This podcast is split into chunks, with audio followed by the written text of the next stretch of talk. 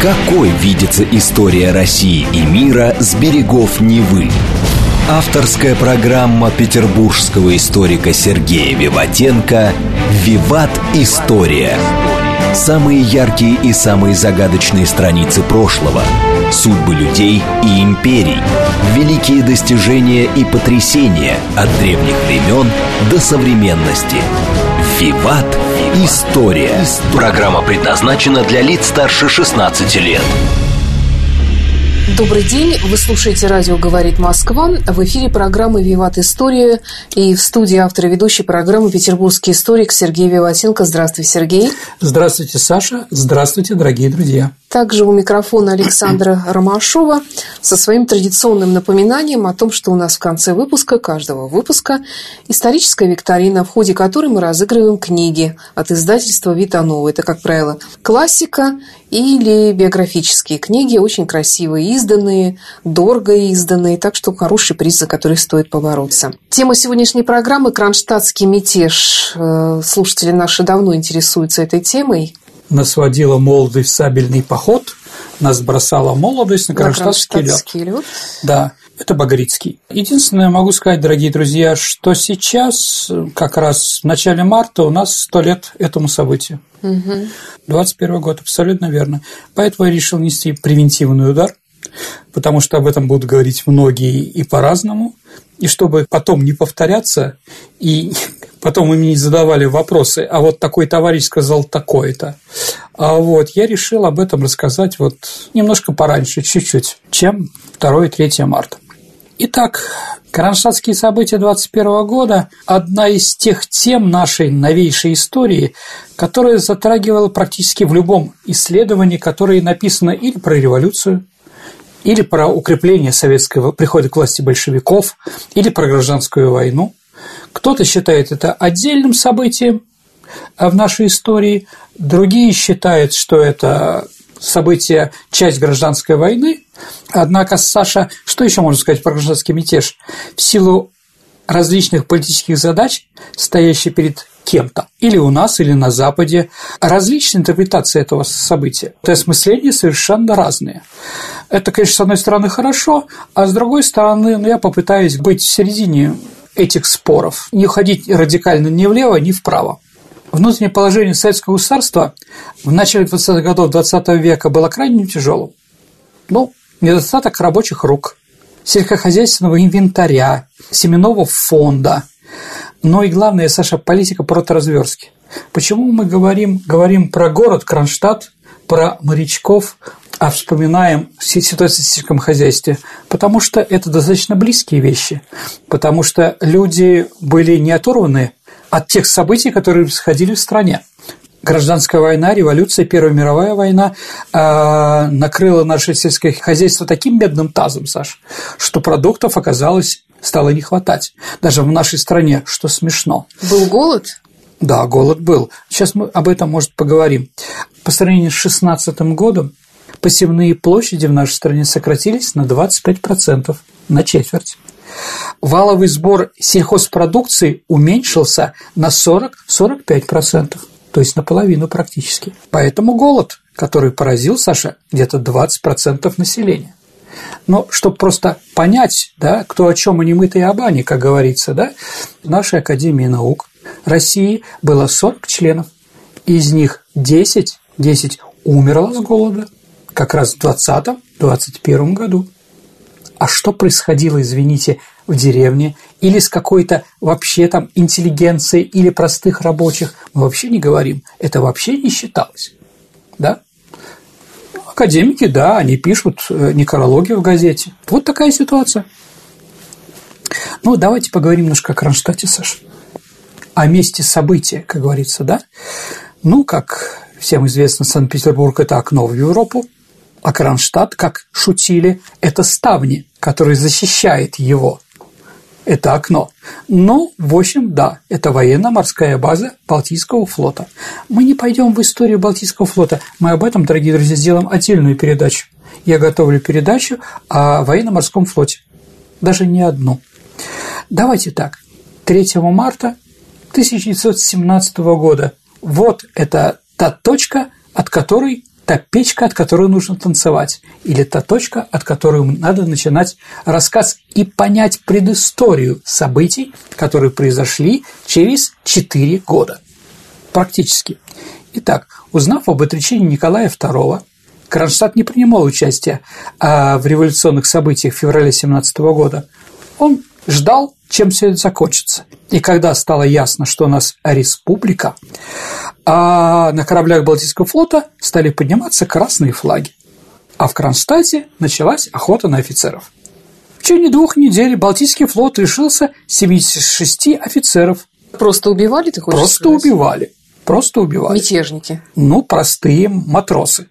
А, Саша, чем отличается мятеж от революции, вы знаете? Это неудавшаяся революция. А, вот как. Понятно, да? Если она победила Ага. бы, понимаешь, да? Поэтому революционеры, мятежники, называйте как угодно. Также было убито еще 12 офицеров сухопутного гарнизона, потому что там кроме кораблей есть еще разные вещи, артиллерия, например, там разные склады, да. Ну, да, в общем, братва повеселилась очень серьезно. Власть на военно-морской базе перешла к Кронштадтскому совету. Так, дорогие друзья, начинается история революционного Кронштадта. Балтийскую вольницу никто не контролировал, Саш. 16 мая Кронштадтский совет принял постановление, где говорилось «По делам государственного порядка вступаем в непосредственные отношения с Советом рабочих и солдатских депутатов города Петрограда». Это решение даже изумило Ленина, Саша, который писал в эти дни «Декларирование советской власти в одном Кронштадте сепаратно от всех остальной России – это утопия, это полный абсурд». Конец цитаты. Керенский никак, Временное правительство, никак не контролировало то, что происходило в Кронштадте. Но вообще надо нашим слушателям, которые, может быть, не всегда слушают нас, э, будущих петербуржцами, объяснить, что Кронштадт – это остров на определенном отдалении, и туда, в общем-то, это сейчас туда ходит, извините, автобус, транспорт по По да- дамбе. по дамбе, которую да, так тогда это критиковали. был просто остров, и, и все. Ну да, он очень рядом с нашим городом, Ну, вброд там не дойдешь. И на лодке тоже не особо переплывешь. Саш, ты как местная девушка должна понимать, что нас бывает зима, и по льду можно пройти А, куда угодно. Кстати, да, речь-то о марте идет. Ну да, ну- Конечно. Вот. Но еще раз, давайте так. Отдельно Кронштадт был административной единицей нашей страны. Сейчас это один из районов Санкт-Петербурга. Имеет он какую-то специфику, свою, свою историю? Конечно, имеет. Но когда мы говорим о Петрограде и Кронштадте, я их немножко объединяю. Саша правильно заметила. А с другой стороны, это тоже две разные вещи. Разный классовый состав, Саш. Согласимся. Представить себе Лиговку, Леньку Пантелеева и других, другие малины, которые были в районе технологического института, районе Лиговки, да, где-то в районе Кронштадта, просто смешно. Братва бы их там ботинками бы забила.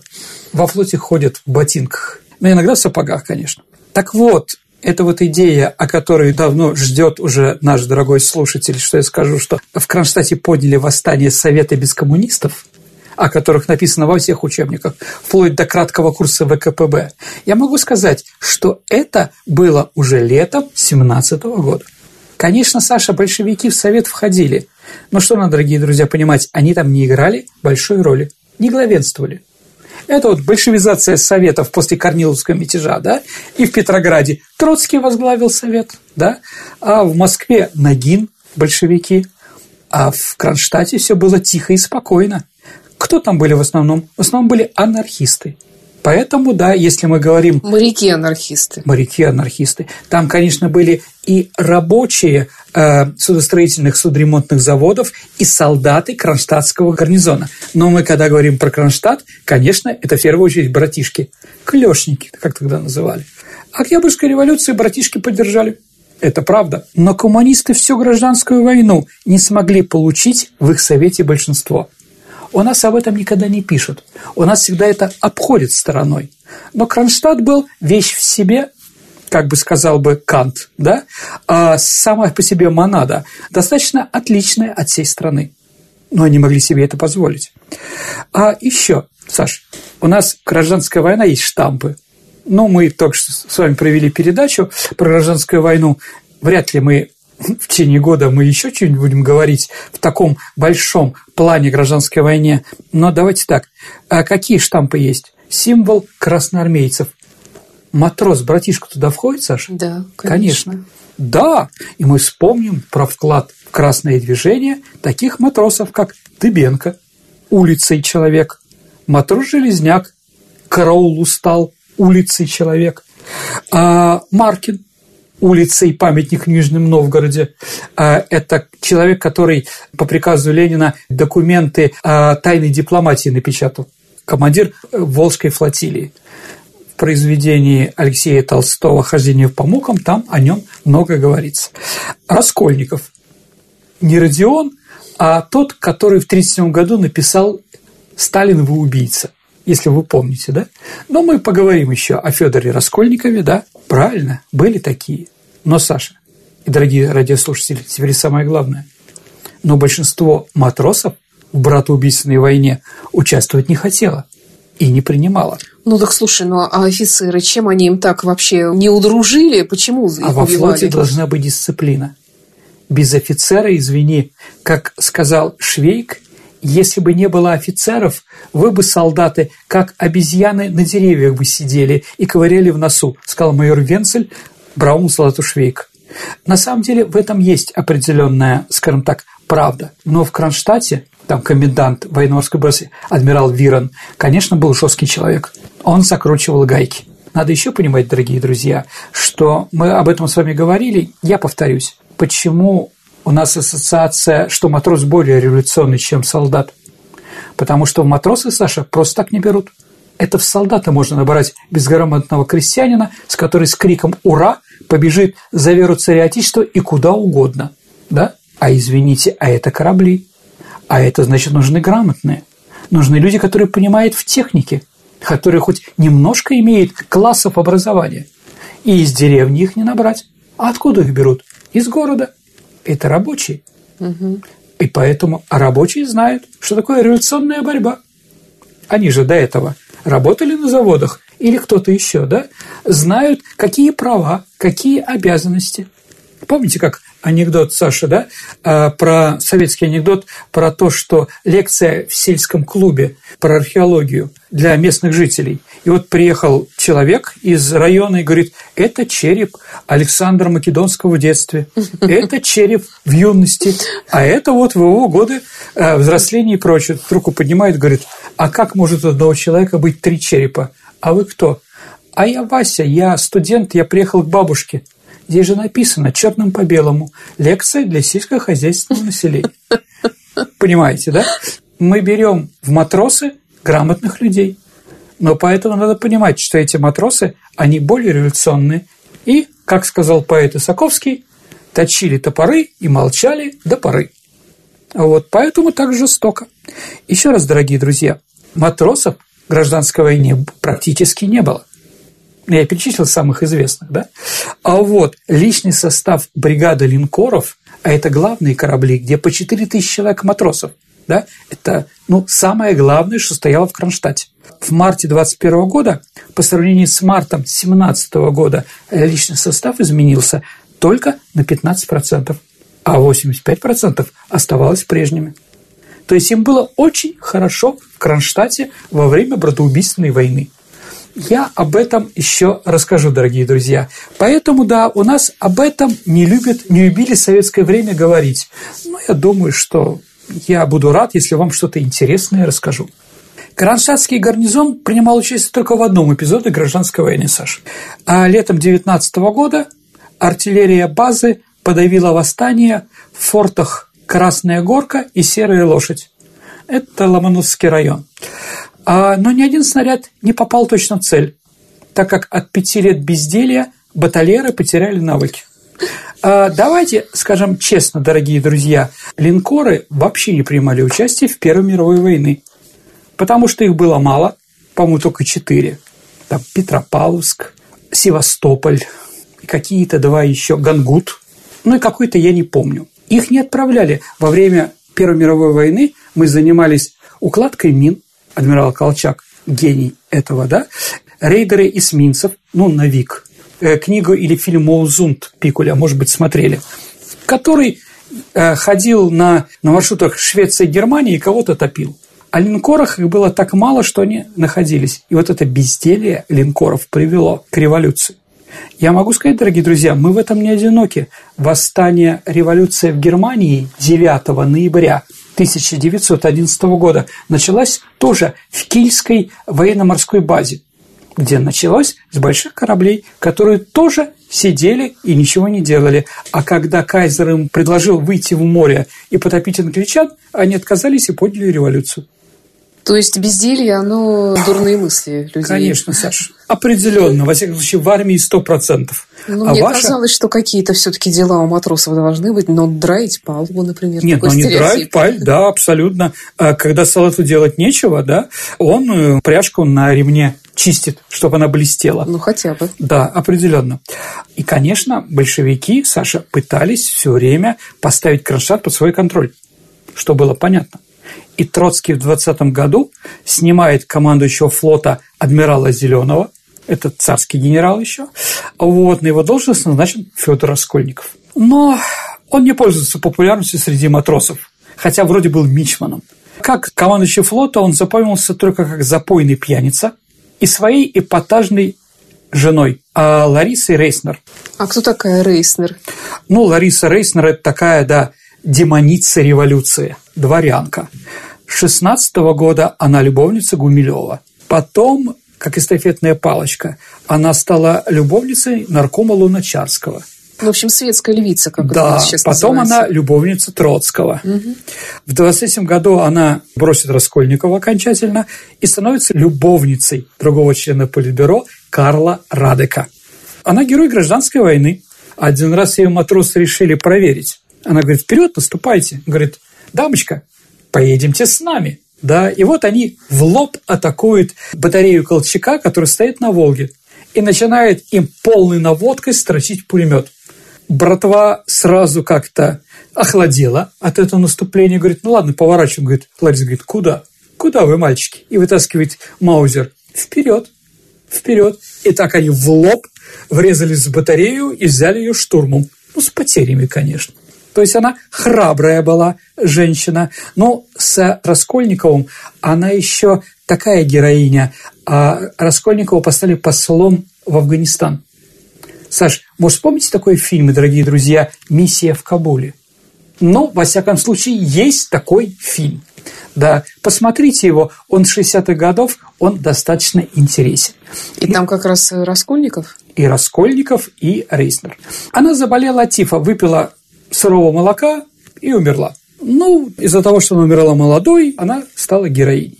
Но она до такой степени была радикальной, понятно, чтобы ее расстреляли в 1937 году.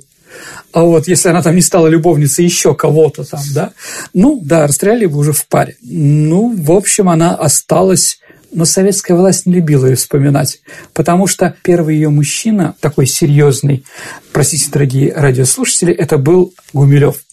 И когда она стала женой командующего Балтийским флотом, да, в Адмиралтействе она устраивала эти вечеринки ссоры, где было шампанское французское из царских запасов и многое другое. И она кормила эту петербургскую, петроградскую литературную элиту. Да, вот они к ней приходили, кушали, пили, стих, читали стихи. Она чувствовала себя в своей тарелке, хотя была одета в кожанку. А, уже тогда, да? Ну да, да, она всегда ага. была в, в коже. А еще отзыв о Рейснер – это Всеволод Вишневский «Оптимистическая трагедия». Помните там? Угу. Тоже дамочка-комиссар. Ее там тоже проверяли. Но там, правда, все про Черноморский флот написано, да? Но, в принципе, вот такая женщина-комиссар – это, конечно, она. Атаманша. Ну, что делать, да. Такие люди, да. 19 января 21 года за полтора месяца до тех событий, о которых мы говорим в Кронштадте, состоялась конференция большевиков Балтфлота. Матросы даже не выбрали своего командира флота в президиум. До такой степени его презирали. Не знаю, может, он уже пришел под шофе, может, еще нет. Раскольников был вынужден подать в отставку. Но у него себя, конечно, интересную Раскольникова. Во-первых, нормальный человек возьмет себе псевдоним под убийцу, это же, в принципе, такое, да? У него семья такая прекрасная, а дедушка покончил жизнь самоубийством.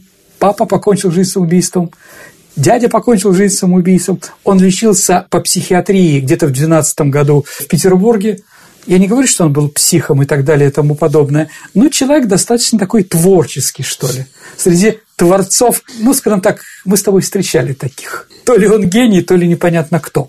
Ну, в общем, Раскольников был вынужден уйти в отставку.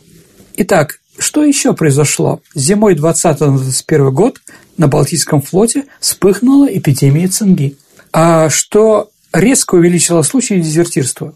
В январе 21 года около 5000 балтийских моряков, 5000, Саша, покинули ряды ВКПБ, ушли из партии большевиков. Угу. Ну и кроме того, что вот такой кризис на Балтике, да, конечно, вишенкой на торте стала политическая борьба за управление флотом. Кому должен принадлежать, Троцкому или Зиновьеву? И вот братышки смотрели, кто кого перетянет. Значит, Бернштейн или Родомыслинский. Кто кого. Очень было интересно. А вот, конечно, это подорвало авторитет партии внутри военно-морской базы.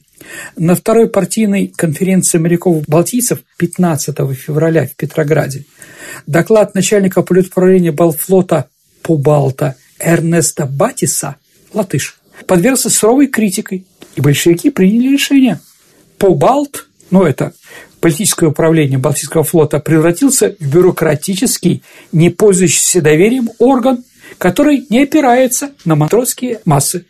Ветер мятежа уже реял над Кронштадтом, как видите, дорогие друзья. Конечно, что происходило в Петрограде, вообще не нравилось матросам. Там руководили, как уже сказал, Зиновьев и председатель Союза профсоюзов Наум Арцелович. В начале февраля из-за отсутствия топлива многие заводы встали. Рабочие слаты гарнизона начали грабить продсклады. А началась стачка. Там проволочный завод, табачная фабрика, она сейчас называется имени Урицкого на Среднем проспекте. Я не знаю, осталась она там, не осталась. По-моему, уже ликвидировали Балтийский завод там, да? И Ленин, понимая ситуацию, говорил, что если вспышнет Кронштадт, этот мятеж будет опаснее Деникина и Колчака. Но у нас 80% всех книг, которые написаны про гражданский мятеж, называется антисоветский, что в принципе неправильно. Советы были главным революционным органом, который подняли. И вот забастовка в Петрограде, ситуация накаляется. Чтобы как-то ситуацию сделать более приемлемым рабочим, там же ведь выдавали пайки. Помните крылатая фраза военного коммунизма «Кто не работает, тот не ест. А если ты работаешь, ты получаешь определенное количество еды. Да? Так вот, для рабочих закупили еду, шоколад за границей. Каждому человеку во время забастовки в Петрограде в месяц выдавали по 2,5 килограмма мяса, что до этого не было практически 7 месяцев. То есть пытались заткнуть рабочих. Фельдман, один из руководителей ВЧК, по северо-западу, писал секретный доклад Дзержинскому. 40% матросов вышли из партии. Люди ощутили несоответствие лозунгов большевиков о действительности. Конец цитаты. Итак, наряду с объективными причинами, да, это разложение матросов, опереточным правлением Феди и Ляли, ну и Ляля Рейсмер называлась, да, были, конечно, и объективные тяжелое экономическое положение в стране. 11 февраля 2021 года, ну там забастовки были, да, но забастовки были на тех заводах, которые работали. А те заводы, которые не работали, с 11 февраля по 1 марта было закрыто 93 петроградских предприятия. А помните, дорогие друзья, с чего началась февральская революция? С локаута на одном заводе, с Путиловского. Да? Когда началась забастовка, царский режим закрыл. Что произошло с династией Романовых после этого? Снова Путиловский завод, Сестрорецкий оружейный завод – что вообще, да, треугольник, красный треугольник, извините, да, 27 тысяч человек были выброшены на, на улицу. Угроза голода подбиралась к городам, обострился топливный кризис. Улучшение экономического положения, сохранение экстраординарных коммунистических мер, принуждения вызвали в 2021 году и политический, и экономический, и социальный кризис. Крестьяне резко выражали недовольство, началось восстание в Тамбовской области на западе Сибири и во многих других интересных местах на Украине. Махновщина там еще появилась, да? То есть гражданская война в европейской части страны закончилась 27 ноября 1920 года, а через три месяца началось по всей стране. Вот такие вещи. Сергей, давай прервемся на пару минут и продолжим выпуск э, программы «Виват История» после новостей и рекламы. Хорошо. Какой видится история России и мира с берегов Невы? Авторская программа петербургского историка Сергея Виватенко «Виват. История». История. Вы слушаете «Радио говорит Москва». Продолжается программа «Виват История». У микрофона по-прежнему историк Сергей Виватенко и я, Александра Ромашова. Тема сегодняшней программы «Кронштадтский мятеж». Да, дорогие друзья, мы сегодня говорим про Балтийскую Вандею. Ну и давайте теперь поговорим о самом мятеже. Я думаю, я показал ситуацию. Почему я так много говорил сегодня про это, дорогие друзья? А потому что нас об этом не говорят. С чего это возникло, да? С чего начался мятеж? 26 февраля, как видите, все в феврале проходили 21 года, состоялся митинг о ситуации в Петрограде. Матросов линкоров Севастополь и Петропавловск. Они стояли на пирсе борт в борт, как говорят во флоте. Собрание постановило командировать в Питер делегацию, которая должна была установить, что происходит в северной столице и что хочет пролетариат. Саш, вы правильно уловили. Они не все понимали, до них это доходило только такой волной какой-то уже, да, сбитой. Посетив бывшую столицу Российской империи, кронштадтские моряки увидели, что фабрики, на которые происходили стачки, окружены красноармейцами. Через два дня матросы вернулись из города, и прошел новый сход. На нем депутация рассказала о ситуации в городе. Особенно братишек поразило то, что бастующие заводы были окружены войсками. Писарь линкора Петропавловск анархист Степан Петриченко сравнил эти предприятия с царскими тюрьмами – возбужденная матросская масса проголосовала за перевыборы Совета, восстановлению деятельности партии эсеров и анархистов в Кронштадте, ликвидацию институтов комиссаров. Предложение о высылке евреев из России, Саша, чуть-чуть не набрала большинства. Ну, чтобы просто понять, что там происходило, понимаете, да? Ты упомянул Петриченко? Угу. Кто это? Ну, Степан Максимович Петриченко, Саша, родился в 92 году в семье крестьянина Калужской губернии. Потом они уехали на Украину, поэтому иногда его считают, что он из ну, Александрова, Александровска, Запорожье. Окончив двухклассное городское училище, в 14 лет он поступил на завод, работал металлистом, а с 13 года служил на Балтийском флоте. Так как он был грамотный, умел писать, он стал писарем. Это очень уважаемая должность на флоте. А вот как хлеборез просто. В первый день весны на знаменитой Ягодной площади состоялось общее кронштадтское собрание. В речи ораторов Лемонтьеву звучали требования. Вся власть советом, а не партия. Советы без коммунистов. Кронштадт ждали а, Григория Евсеевича Зиновьева.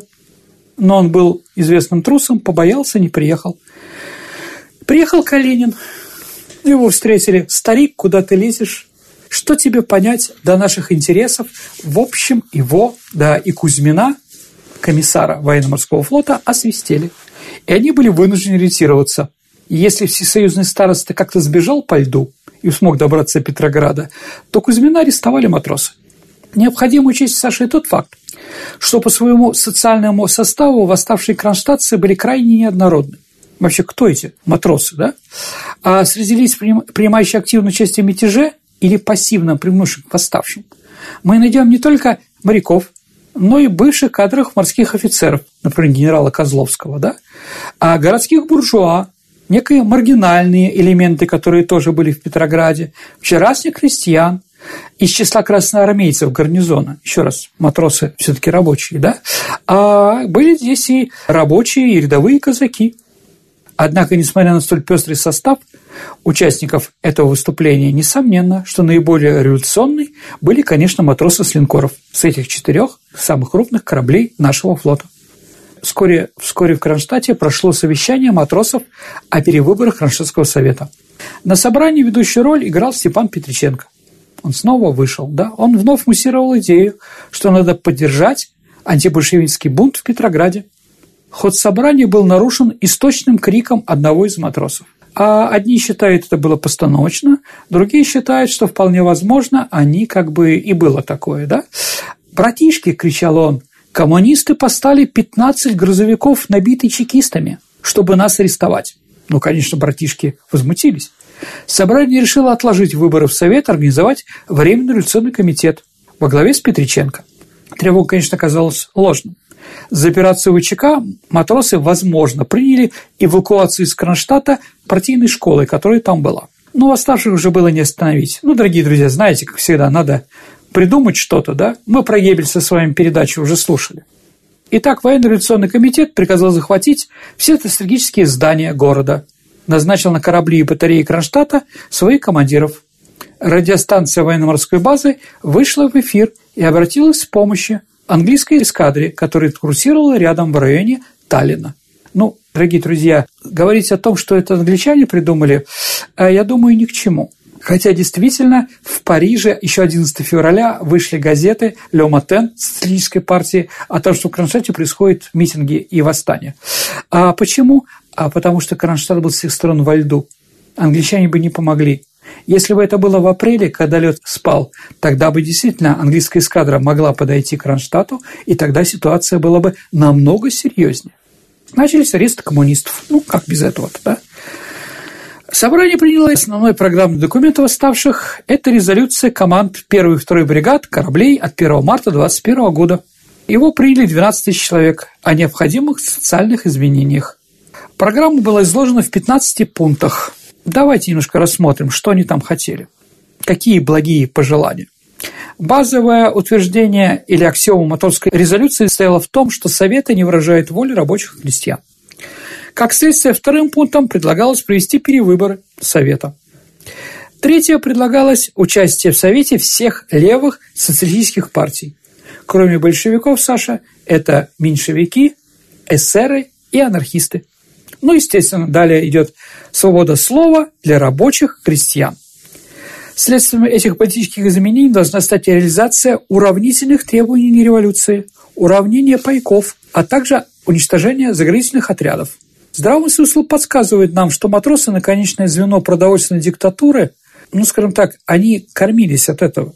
Как еще можно кормить? Поэтому говорить о том, что заготовительные отряды да, не могли выступать против них, но контролировать их они, конечно, были обязаны. Большинство матросов, как мы уже говорили, это бывшие рабочие. Как им еще питаться? Только от загряд отрядов. Такое заявление. Две интересные черты. Первая из них выражается в уравнительных требованиях, характерным для 17 года. И второе, второе, если мы говорим, да, это вести решительную борьбу со злоупотреблениями со стороны членов партии своим положением и материальными преимуществами. Итак, борьба с коммунистами, и второе – демократизация. Вот, наверное, два главных вопроса, которые пытались решить мятежом восставшие. Могу сказать, что это логика политического строительства 17-21 года, как бы она очень совпадала с тем, что происходило. Ведь подобную эволюцию, например, мы видели у Бухарина и Зиновьева, но гораздо позднее, когда была борьба со Сталином. Да? Они тоже об этом говорили. 2 марта в Петроградской правде было опубликовано обращение Совета труда и обороны за подписью Троцкого и Ленина. Притом подпись Троцкого стояла в начале, Ленина затем. Новый белогвардейский заговор, мятеж бывшего генерала Козловского и корабля Петропавловск. Уже из названия, Саша, видно, какую версию событий сформулировали для окружающих коммунисты. Это беляки. Притом разговор о том, что говорили матросы, что это народная снизу революция, большевики говорили нет, это очередной заговор белых и Антанты. Ведь недаром английский флот находился около Кронштадта. Там же заявлялось, что в Кронштадте и Петрограде появились белогвардейские листки, а во время арестов были задержаны заведанные шпионы. Но этот пассаж об иностранном заговоре поддерживаемый непреникаемым авторитетом Ленина, стал неотъемлемой частью официальной советской историографии о том, что происходило в это время в Кронштадте. 3 марта 1921 года, когда начался мятеж, не случайно, дорогие друзья, 3 марта 17 года началась февральская революция. Думаю, что эти две даты не случайно совпадают. Около 600 членов большевистской партии были арестованы или скрылись в Петроград по льду Финского залива практически все офицеры примкнули к восстанию. Ну, как писал Ленин в «Обороне смерть восстания». Это понимали и некоторые представители военно-революционного комитета в Кронштадте. Генерал Козловский предложил высадить десанты и захватить Сестрорецк и форт Красная Лошадь. Но Проблема в том, Саша, что большинство восставших воевать не собирались. Для большинства тех, кто поднял, это была борьба за увеличение пайки. А вообще, конечно, Саша, Балтфлот снабжался лучше всех нашей стране во время гражданской войны. Несмотря на все трудности решения гражданской войны, в начале 21 года каждый матрос получал хлеба полтора фунта, но это чуть больше килограмма, крупы – десятых фунта, мясо – десятых фунта, рыбы – 100 грамм, масла 120 грамм. В день? В день. Питерский рабочий довольствовался в два раза меньшим пайком. А в Москве самый тяжелый физический труд рабочих они получали только 225 граммов хлеба, 7 грамм мяса или рыбы и 10 грамм сахара. Ну, зажрались, кажется, да, Саша. Да, да. В общем, да, хотелось еще. В Москве известие о мятеже советское руководство очень испугало. Узнав о мятеже, Троцкий изрек «Кукушка прокуковала, господа». А еще, о чем у нас не любит говорить, Ленин, когда узнал о кронштадтском мятеже, приказал Саша, внимание, дорогие радиослушатели, начать тайные переговоры с одним из лидеров меньшевиков Троиновским о передаче им, меньшевикам, власти. Но меньшевики не высказали энтузиазма. Для подавления мятежа отцом наркомом был послан Троцкий. Петроград был объявлен на осадном положении. Приказом РВС Республики была восстановлена седьмая армия Седьмая армия, Саша, это Тухачевский, который только что показал свою полную несостоятельность в районе Варшавы в 20 году, да, его вернули. И Красному Бонапарту, как его тогда называли, было приказано покончить с восстанием в кратчайшие сроки. Тухачевский показал свою нужность революции. Не как блестящий военачальник, а как каратель, как человек, который уничтожает народные восстания. Ему в помощь был послан в Петроград отряд делегатов-добровольцев, недавно открывшегося 10-го съезда РКПБ. Еще интересно, 100 следователей УГРО, да, уголовного розыска Петрограда, тоже было брошено воевать с революционным Кронштадтом. Такая быстрота, Саша, была вызвана боязнью освобождения от ледового покрытия акватории Финского залива еще англичане войдут. Ведь угроза подхода эскадры Антанты после того, как по радио сообщили «Мы ждем вашей помощи, демократические страны мира», да, становился реальной. 8 марта был первый штурм, он был отбит. 16 марта вторая попытка. Теперь красноармейцы не пытались ворваться в Кронштадт в лоб. Им еще одели масхалаты белые. Наступавшим помогала артиллерия фортов «Красная горка» и «Серая лошадь». Авиация – которая совершала налет на линкор Петропавловск. Ну, понимая бесполезность сопротивления, мятежники по льду стали уходить в Финляндию. Ведь граница, дорогие друзья, была в районе Сестрорецка. Начался красный террор. 2100 восставших было расстреляно. 6,5 тысяч попали в тюрьмы и лагеря. Ну, такая первая волна, которые появились в Соловецком лагере особого назначения. Слон назывался. Да? Впервые появился после Кронштадтского мятежа. Потери наступавших красноармейцев где-то 2000 человек. Открыто признать, что восставшие подняли моряки, большевикам было политически неудобно. Поэтому его приписали раскрытым ЧК летом 21 года Петроградской боевой организации «Дело Таганцева», Саша, полковника Таганцева. 96 человек было расстреляно, в том числе и Николай Гумилев. Но еще интересный такой фактик. Я думаю, что это не случайно. В кронштадтском мятеже, Саша, никак не отметился Сталин. Он посчитал, что он чужой на этом празднике жизни. Это Троцкий переименовал после этого Гатчину в Троцк, потому что его там была штаб-квартира. А братва, которая принимала решение о высылке из Советского Союза, помните, да? Они как бы подставились. А Сталин стал лидером русского крыла среди большевиков. Ну, что еще? А линейные корабли Петропавловск и Севастополь были переименованы.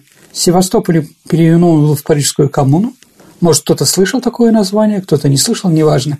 А второй линкор стал называться «Марат». Саша, какой литературный герой служил на линкоре «Марат» во время блокады Ленинграда? Про блокаду, про бомбежку, про родной линкор «Марат», где я ранен был немножко, защищая Ленинград, дядя Степа линкор «Марат», конечно, такая ассоциация. Его, конечно, немцы потопили. Это отдельная история, да, попали, но там было достаточно мелко, поэтому некоторые башни стреляли по немцам, продолжали стрелять. Ну и, как всегда, я ставлю дискуссионный вопрос. На Якорной площади Саш, ну главная площадь перед морским собором Никольским, да, продолжает гореть вечный огонь. А вечный огонь, дорогие друзья, он над могилами назначенного после подавления восстания комиссаром Кронштадта Трефлева над теми людьми, которые подавляли кронштадтский мятеж. Там похоронен комиссар Громов и председатель реф-трибунала Балтийского флота, который расстреливал этих самых братишек своих, да, Трефлев. Ну вот у нас такое вечное место есть, интересное. А Петриченко ушел в Финляндию. В 27 году он был завербован ОГПУ в Риге, а и стал нашим разведчиком. В 1944 году он был арестован в Финляндии финскими властями и сдан СССР как бывший гражданин Советского Союза. Он получил 10 лет тюрьмы и умер в Соликамске, в ГУЛАГе в 1947 году. Вот такая история, Саша. Я, дорогие друзья, пытался специально вам сегодня рассказать о кронштадтском мятеже не так, как у нас принято, как вы тоже привыкли. Я думаю, что это правильно.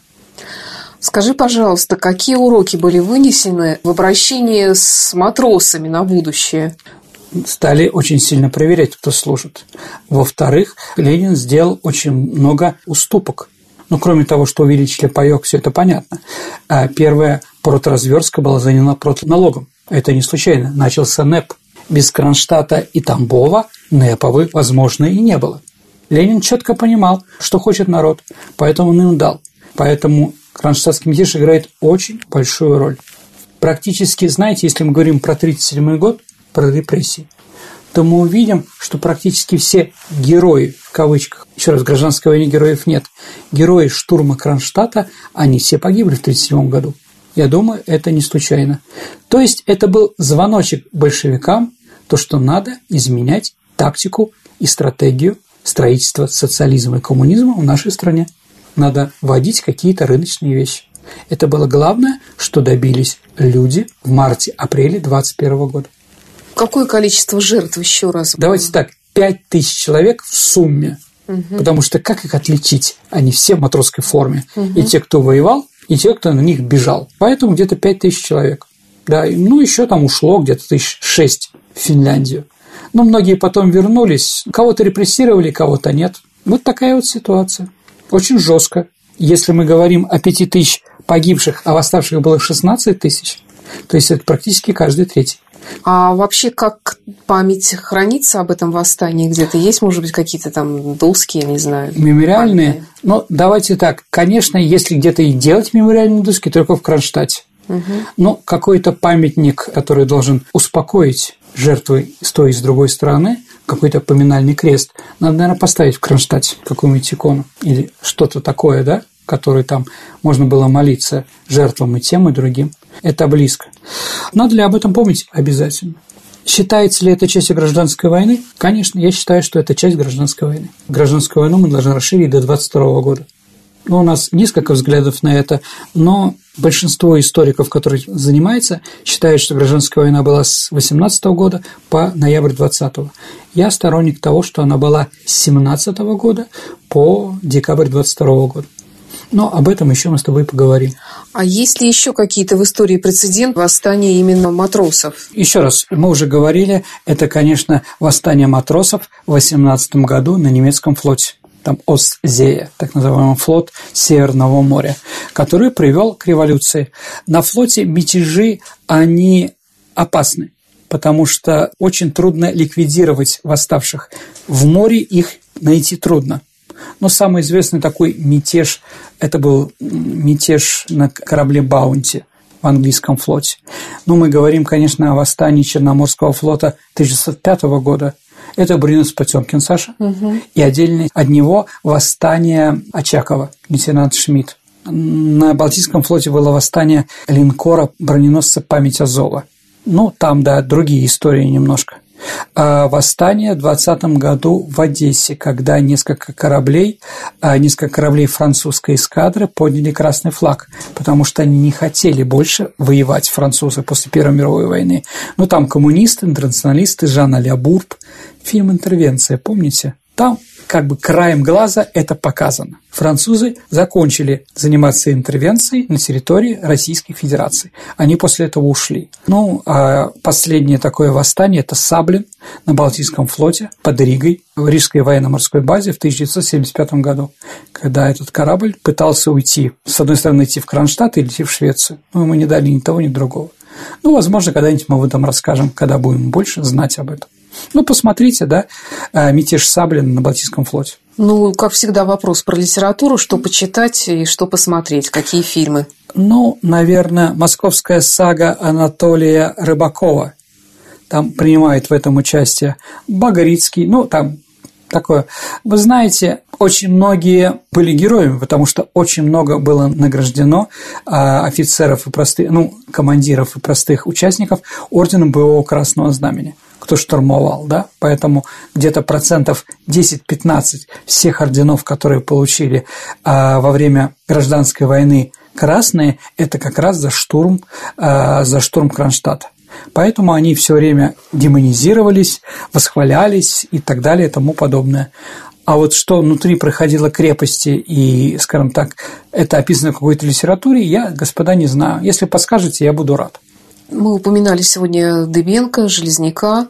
Угу. У, нас названы, у нас названы улицы да, этими именами. Названы того и другого. Ты как историк имеешь что-то против? Слушайте, ну, Дыбенко, допустим, у него какая-то была патриотическая позиция, он э, как бы принимал участие в строительстве, строительстве Балтийского флота, а вот матрос Железняк, он погиб во время гражданской войны. Ну, Саша, помните песню? Он шел на Одессу, а вышел в Херсон да, кроме караула устал, да, я не знаю. А, я бы убрал, конечно, вот Белокуна, вот таких вот кровавых людей в первую очередь. Это значит, что не кровавый. Крыленко более кровавый, чем Дыбенко. У нас есть улица Крыленко, да? Он один из авторов той волны репрессий, которая была. Он был народный комиссар юстиции. Его бы убрал те, кто действительно кровавые какие-то такие люди, да, я бы их убирал бы с наших улиц. Ну, правда, неужели у нас среди венгров некому назвать там улиц в нашем городе? Наверное, можем там Маты Залки, например. Маты Залки, известный интернационалист, герой, ну, гражданской войны не будем, да, про это. Фильм такой «Золотой экспресс» о том, как у Колчака украли золото. Может быть, смотрели, Саш? Ну, в общем, там как раз про Маты Залку. И он участник интербригад, за это ему, конечно, было можно дать. Еще раз, у нас много приличных людей, честь которых можно называть улицы. Спасибо, Сергей. Переходим к нашей исторической викторине. Мы разыгрываем книги от издательства «Витанова». И давай вспомним вопрос прошлого выпуска, который у нас был посвящен княгине Елизавете. Великой княгине Елизавете, да. Но вопрос был про другую Елизавету, Елизавету Петровну, русскую императрицу, чтобы, если вы помните, дорогие друзья, чтобы стать популярной среди солдат и офицеров Преображенского и других гвардейских полков, она что-то совершила. Да? Что же она совершила больше 400 раз? Она становилась крестной матерью рожденных у солдат детей. детей. Да. Mm-hmm. То есть правильный ответ – крестная мать. Есть ли такие ответы? Да, конечно. Антон Тиханович. А теперь вопрос такой. Как вы знаете, после окончания штурма Берлина солдаты написали на стенах Ристага разные лозунги и девизы или свои фамилии. Так вот, одной из фраз, которая там была написана на Ристаге, одна из надписей, есть и название известного советского художественного фильма – который имеет отношение к сегодняшней нашей передаче. Какое же название фильма или какая надпись или лозунг имеет отношение к нашей передаче? Ваши ответы отправляйте на наш электронный адрес радио Виват собака mail.ru либо вступайте в наше сообщество ВКонтакте и в личном сообщении Сергея Виватенко или мне Александре Ромашовой, либо в сообщение в саму группу вы можете тоже отправить ваш вариант ответов. Спасибо, Сергей, спасибо слушателям за внимание и до встречи через неделю. До свидания, дорогие друзья. Берегите себя.